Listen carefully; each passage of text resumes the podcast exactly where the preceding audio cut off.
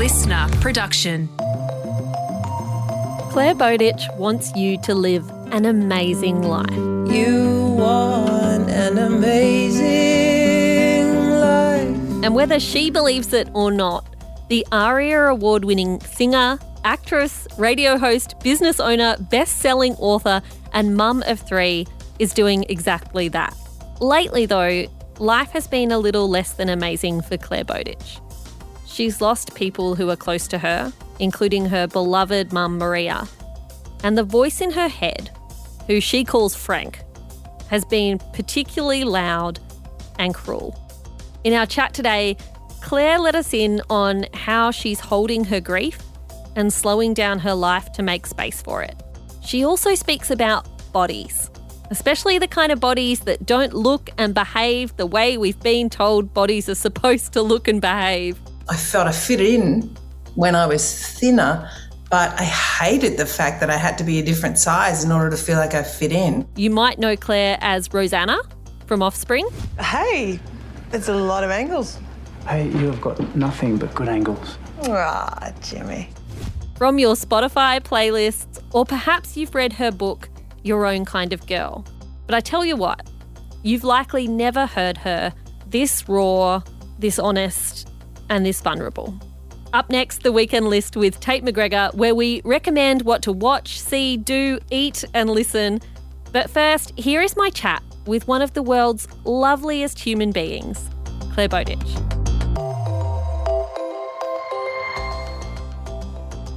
Clare Bowditch, welcome Clare to the. Oh, don't talk over me. Clare Bowditch, welcome to the weekend briefing. I'm trying to be professional. It's a treat to be here with you. I'm sorry, um, friends who are listening. It's an absolute delight for me to be here. And the truth is, we may speak over the top of each other. I'll try so hard to behave, but it's a real thrill. I'm a very big fan of yours. Oh, really? I'm a big fan of your work as well. I've been familiar with it for a while. Folks who don't know and are finding the beginning of this chat odd, uh, Clare and I are extremely good mates. And so interviewing Clare is going to be a less than formal experience, but I'm going to give it a really good crack. First, you need to know that the bookshelf behind Clare is color coded and also coded by size, like the biggest, tallest book is at one end and the shortest at the other.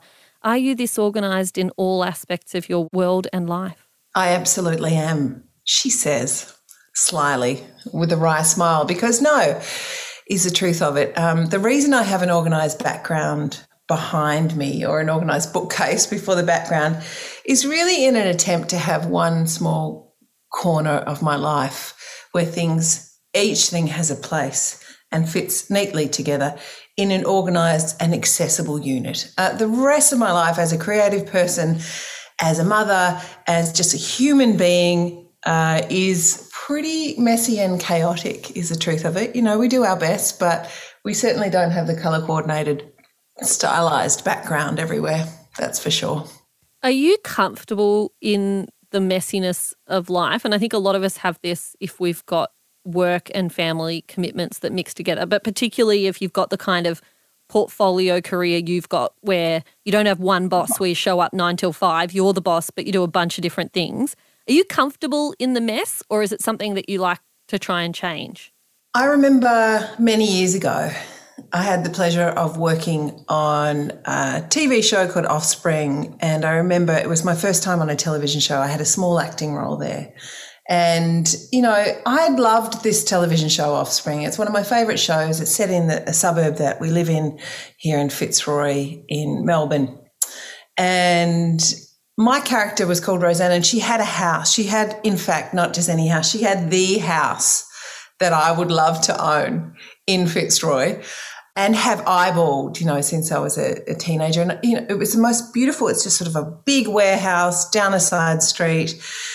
And I had a revelation that day because no, I haven't always been comfortable with the amount of chaos and change and um, messy stuff that is part of real life. Like many other people, I grew up watching television and admiring people and seeing photos that were stylized. And I realized in this afternoon um, in my new home, quote unquote, on Offspring, that it took about 17 people, about four hours to make one small corner of this house that was my character's house look organized and look stylized and look like it was effortlessly chic. And it was a really great, clear lesson for me that this is real life. So I realized that for me, I'm just a frugal hedonist, I'll call it, and I accept that life is never, ever going to go the way I want it to go or look the way I want it to look. But that doesn't mean that I can't take joy from giving it a crack. I love that philosophy, and it's part of what I think draws me to you because I am more of a control freak in that regard. And I'm not a control freak who manages the clean, perfect, pretty life in any way, but I'm always trying to attain it nonetheless. How do you give yourself a sense of control in your life? Oh, that's a lovely question. Um, I think through many of the same means that many people do. I mean, it starts with having some sense, even if it's invisible, some sense of routine or order or dependability. Now, I realized quite young um, that we don't have control over life. You know, I was not one of those kids who grew up in a home where everything went right. I was adored and loved, um, and I was the youngest of five, but from the age of three, and I just get right into it because it's such a shared experience, and I don't, you know, just I don't really do small talk, as you know, Jamila. But my sister, two years older than me, Rowena, was um, got an illness that was undiagnosed and lived in the children's hospital for two years and passed away when she was seven and I was five. And I think fundamentally that level of disruption and you know sadness actually at, at a young age is something that my parents did incredibly well at holding us all together and holding our family unit together and giving us frameworks in which to deal with what was really the loss of, you know, one of our core. I just observe, you know, at the children's hospital, the way that they keep things sane. And in my own life, the way that I've kept things sane is small routines, small things to look forward to, small things that make sense. And, you know, that's, you know, I've mentioned there a couple of the healthier things. There are other unhealthy things over the years that um, created security for me as a child too. What were the unhealthy things? So unhelpful relationships with, for example, food and dieting. You know, that was something that I, I like to speak about because it wasn't spoken about when I was a kid. You know, I understood really early that I was the big one in our family. I was the fat kid. I was the, and, and I use the word fat um, just as a descriptor, and also it's a term of endear- endearment for me. I have such a tender spot for other people who have ever felt they don't, their body doesn't fit in the world. You know, the stories that the world tells us about who we should be, we don't fit in there. We don't see ourselves in there. And as a kid, there was a lot of comfort that I got from eating good food, you know, the food that people brought to our family, the food that we cooked at celebrations. We were a big Dutch family. As I said, I'm one of five. Mum was one of 11. Dad's one of five. And we celebrated a lot. And in my body, that food um, and my relationship with it was joyful. And then I was also fat and I was teased by the world. And then I realized about age 10 that if you weren't fat, you didn't get teased as much. And I decided to go to a doctor. Um, I begged my mother to take me to a doctor. I didn't want to be fat and teased anymore. Now, the thing about being a fat kid is you develop these other skills, or the thing about not fitting in, you develop skills around humor, perhaps around your you get a sort of dual view of the world. You realize that what's peddled as success isn't necessarily what feels successful within ourselves. And that occurred to me when at the age of 11, 10, 11, I came back from primary school holidays. I had followed the doctor's instructions. I was thin for the first time, and the world treated me incredibly differently, as though I was special. And that's human. It's normal to be interested in someone who has changed. But for me, it was a very complex set of contradictions to deal with. I felt I fit in when I was thinner, but I hated the fact that I had to be a different size in order to feel like I fit in. So I wrestled with those things. And that was one of the places too throughout my teenage years that I looked for security and didn't necessarily find it. And that was in trying to control the way I ate and the way my body looked And again, I say this out loud because my gosh, it's common. And I think it's really useful to speak it because we don't often even realize that those stories are going on inside ourselves.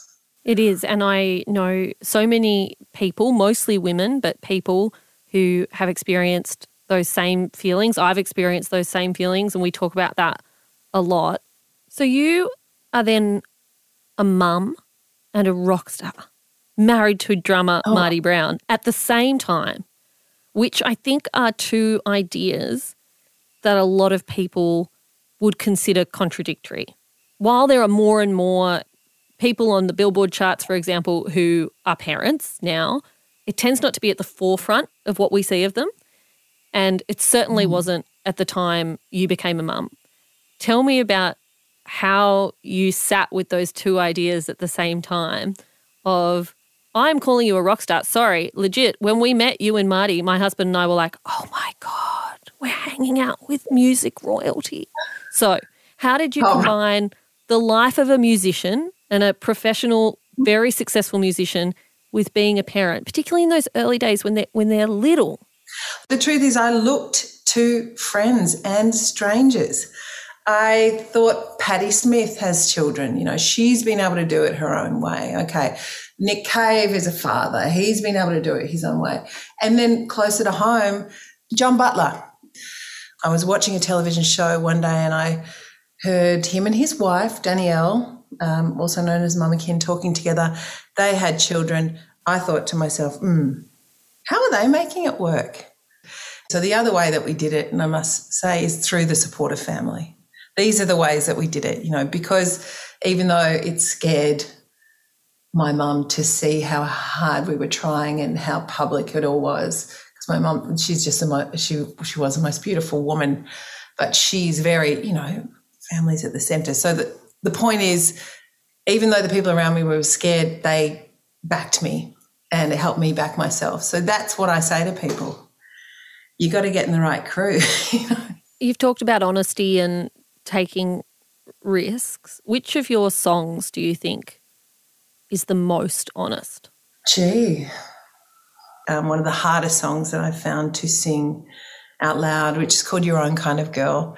It's a song that I wrote maybe 10 years ago, 15 years ago. And this is a story of this struggle, this deep, deep struggle that so many of us have had, and which was, you know, seen as unspeakable um, around accepting ourselves for who we are, around accepting our foibles and our weaknesses and accepting our strengths and the contradiction that we can have imperfect bodies and still be perfectly sane and perfectly capable, resilient, um, worthy. You've been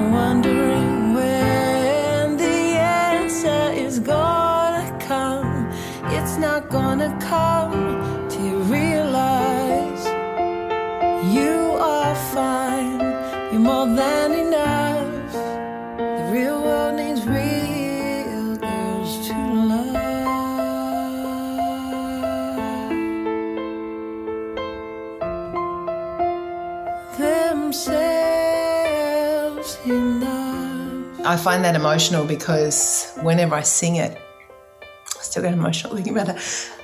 I am sorry. You're okay. whenever I sing it, I'm made aware of how many people struggle to be kind to themselves. It's true. And how music and art and telling the truth are one of the only ways that we get to realize we're not alone. Every time I sing that song, I I get the joy of hearing people relieved that someone shared their struggle. And that for me is the point of having this music career. That's the joy of it.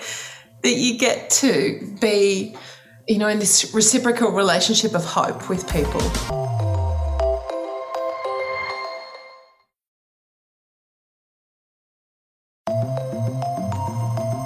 You and I are both Melbourne people. Tell me about how those lockdowns were for you? Because I know there was a whole lot going on in your life, even beyond the difficulty that I think we all went through. All of that uncertainty um, was difficult. What also became difficult is I, I just after 20 years of stalling on writing this book that I promised myself I'd write, I finally released it, you know, in November, no, maybe October 2019. The book was out. We did a big tour. It was a moment of victory um, because I'd finally done a hard thing and absolute heartbreak because it, it was around the same time that my darling mother got diagnosed with one of the absolute bummers of cancer. You know, if you can have we hear a lot of cancer stories and we hear a lot of recovery stories. And unfortunately, with pancreatic cancer, there are very few recovery stories. And I knew that. And mum was very full of life and diagnosed in November. By the time the first lockdown came in March, she she was in hospital, and that meant we were managing um, what we know is very quick and vicious cancer um, my family and I trying to give mum the support that she needed in the situation of COVID. Come, you know, a few months later, I believe it was in July, mum was transferred over to palliative care, during which time the second lockdown was announced.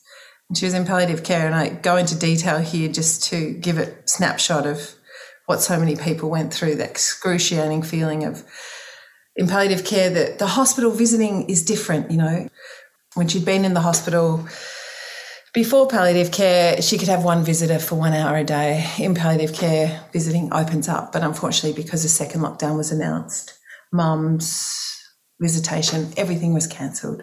We were told we wouldn't be able to see her again until 24 hours before her death. It's a horrific thing for any family to be told. And fortunately, the hospital supported us in getting mum home. So, COVID for me was a time of uh, I will be processing and trying to make sense of it for the rest of my life, I think, because it was such a difficult time in the big world and probably the most difficult time in our small world, too. There is such incredible cruelty, I think, in that story of the number of families, not just yours, who would have been told that news of not being allowed to be with someone they loved when they were actively dying, and dying is an active process and also incredible bravery and resilience, love. You and your family, what you did for Maria was miraculous. And there is so much grief and pain and love in your voice. But I want you to know how much I and everyone listening admires you for what you and your family did because you made the hardest weeks of a person's life bearable and brought lightness and happiness and joy to them. And if it was me, that's all I'd want. Yeah, so we deserve no credit. Any human family who could have would have done exactly the same um, with a woman like that. I tell you what, but thank you. And you know what else happened? You know what else got me through? Little acts of kindness from from friends and strangers, and again those stories of people who are also struggling, and also just trying to do the next tiny little right thing. We could only really keep it in the day on some days during that Melbourne lockdown. Because if you tried to think too far ahead, um, you just get overwhelmed with terror. I think that's pretty good advice for any moment of trauma or fear or sadness. Just do the next little thing, just do the next right or good thing that you can come up with. You don't have to look too far ahead. Clare, thank you for being with us on the weekend briefing. Thank you for making me cry, Jamila Rizvi. Anytime, most no, days, really. There is nothing I like more than a good chat with Clare Bowditch. And yeah, it does always involve tears and always involves a bunch of laughs as well. Please do not go away because in a moment, Tate McGregor is joining me for the weekend list where we tell you what to read, watch, listen, do, see, cook, whatever it might be. Welcome to the weekend list where we give some recommendations on what to read, watch, listen, cook, see, do, podcast. I'm sure we'll come up with a few more words to put in there before we are done. Please welcome Tate McGregor, who has something for you to do this weekend. Oh, yeah. If you're like me, I'm obsessed with dumplings. I could have them for breakfast, lunch, and dinner, and it is officially dumpling season. I mean, every day is dumpling season, but I think it's time you go out there and DIY your dumplings. Me and my friends had a dinner party the other night and we all made little dumplings. It's really actually easy. You just make your filling, whatever you want. We made this really excellent miso eggplant filling for a vegetarian Oh, option, yum. which I would highly recommend. But you can buy the wrappers just from you know your local supermarket or Asian grocery stores, and they're just as good. I you don't really need to make those if they're good when you can buy them, right? So just get that, spoon it in, fry it up, steam it up, do whatever you want, and you can make like 70 in a really quick amount of time. It's insane. Okay, I have a question. Tell me. Do you know how to make? I forgot what they're actually called, but the soupy dumpling, the ones that explode with soupy goodness. Ah. Because that sounds like that's all kind of magic, right? Mm, that is, that really is, that is the next level that I need to strive for, I think. Um, so when I do that, that'll be my next round of dumpling making, and I'll report back how my soupy dumplings go. We look forward to that recommendation. I've got a podcast recommendation for you, everyone, and that is The Sure Thing, which is a new podcast from the Australian Financial Review. Stay with me, stay with me, everyone. This is the untold story of how two mates from university hatched the perfect crime. Basically, they get into insider trading, but the way they do it is kind of deliciously simple and yet hugely financially effective. But the only reason they end up getting caught and both of them go to jail is because one of them gets super greedy and was actually trying to make more money behind the other guy's back. If he hadn't been doing that, neither of them would have ended up in prison. And this podcast is based around interviews with Chris Hill, who is the guy who didn't make as much cash, but who has also ended up in prison. Highly recommend. You can get it wherever you get your podcast. It's um, I, I don't want to say juicy because it's real, but it's really juicy. We love a perfect crime. Also, now this guy who's making less cash is making media deals. You know, get him out there. I know, but then there's also this thing of like I'm sitting there and I'm kind of feeling sorry for him once I'm halfway through the podcast, but he was ripping people off too. I was giving him some numbers uh, on a piece of paper, and and um, we were making a, a bit of money. And at that point, did you know that you were breaking the law? I knew, obviously, I knew that um, you know that I wasn't meant to be giving out these figures to people, and and you know I, I knew that uh, it was insider trading. Jamila, I want to put some music into your headphones. I've been rehashing an EP that was released in February this year. It's called Cash Only by a Brisbane artist called Hope D. Hope D, she's super young and she's really cool. She's um, in the LGBTQ community. She's such a role model for that community as well. Yeah. Um, and she, in 2019, was awarded the Emerging Artist Award at Q Music. This year, she got number 69 in the Hottest 100. And just has like a phenomenal writing ability. You listen to her music, great lyricism, but uh, not only that, she has excellent guitar hooks, and her bridges in her music have this almost a rap like sonic rhythm to them. She's incredible. It's a rock pop sort of blend and someone you should definitely listen to. Hope D Cash Only EP.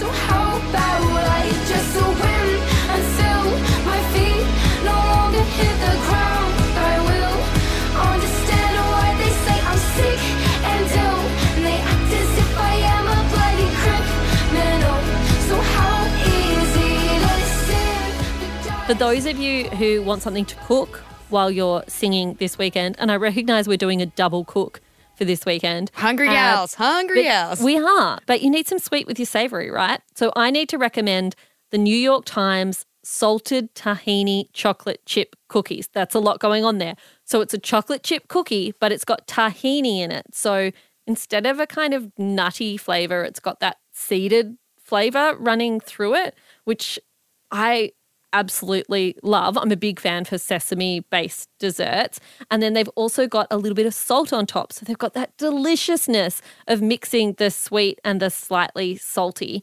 They are really, really easy to make as long as you follow the recipe exactly. If you head to New York Times Cooking and search for salted tahini chocolate chip cookies, you can get them onto your computer screen and then get them in your mouths as quick as possible.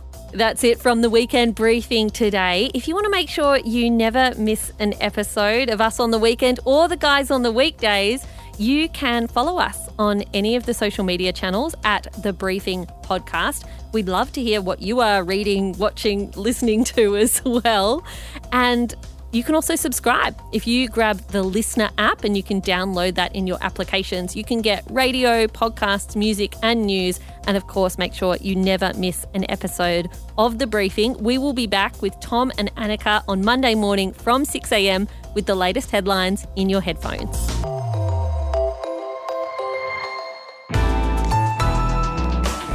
Listener.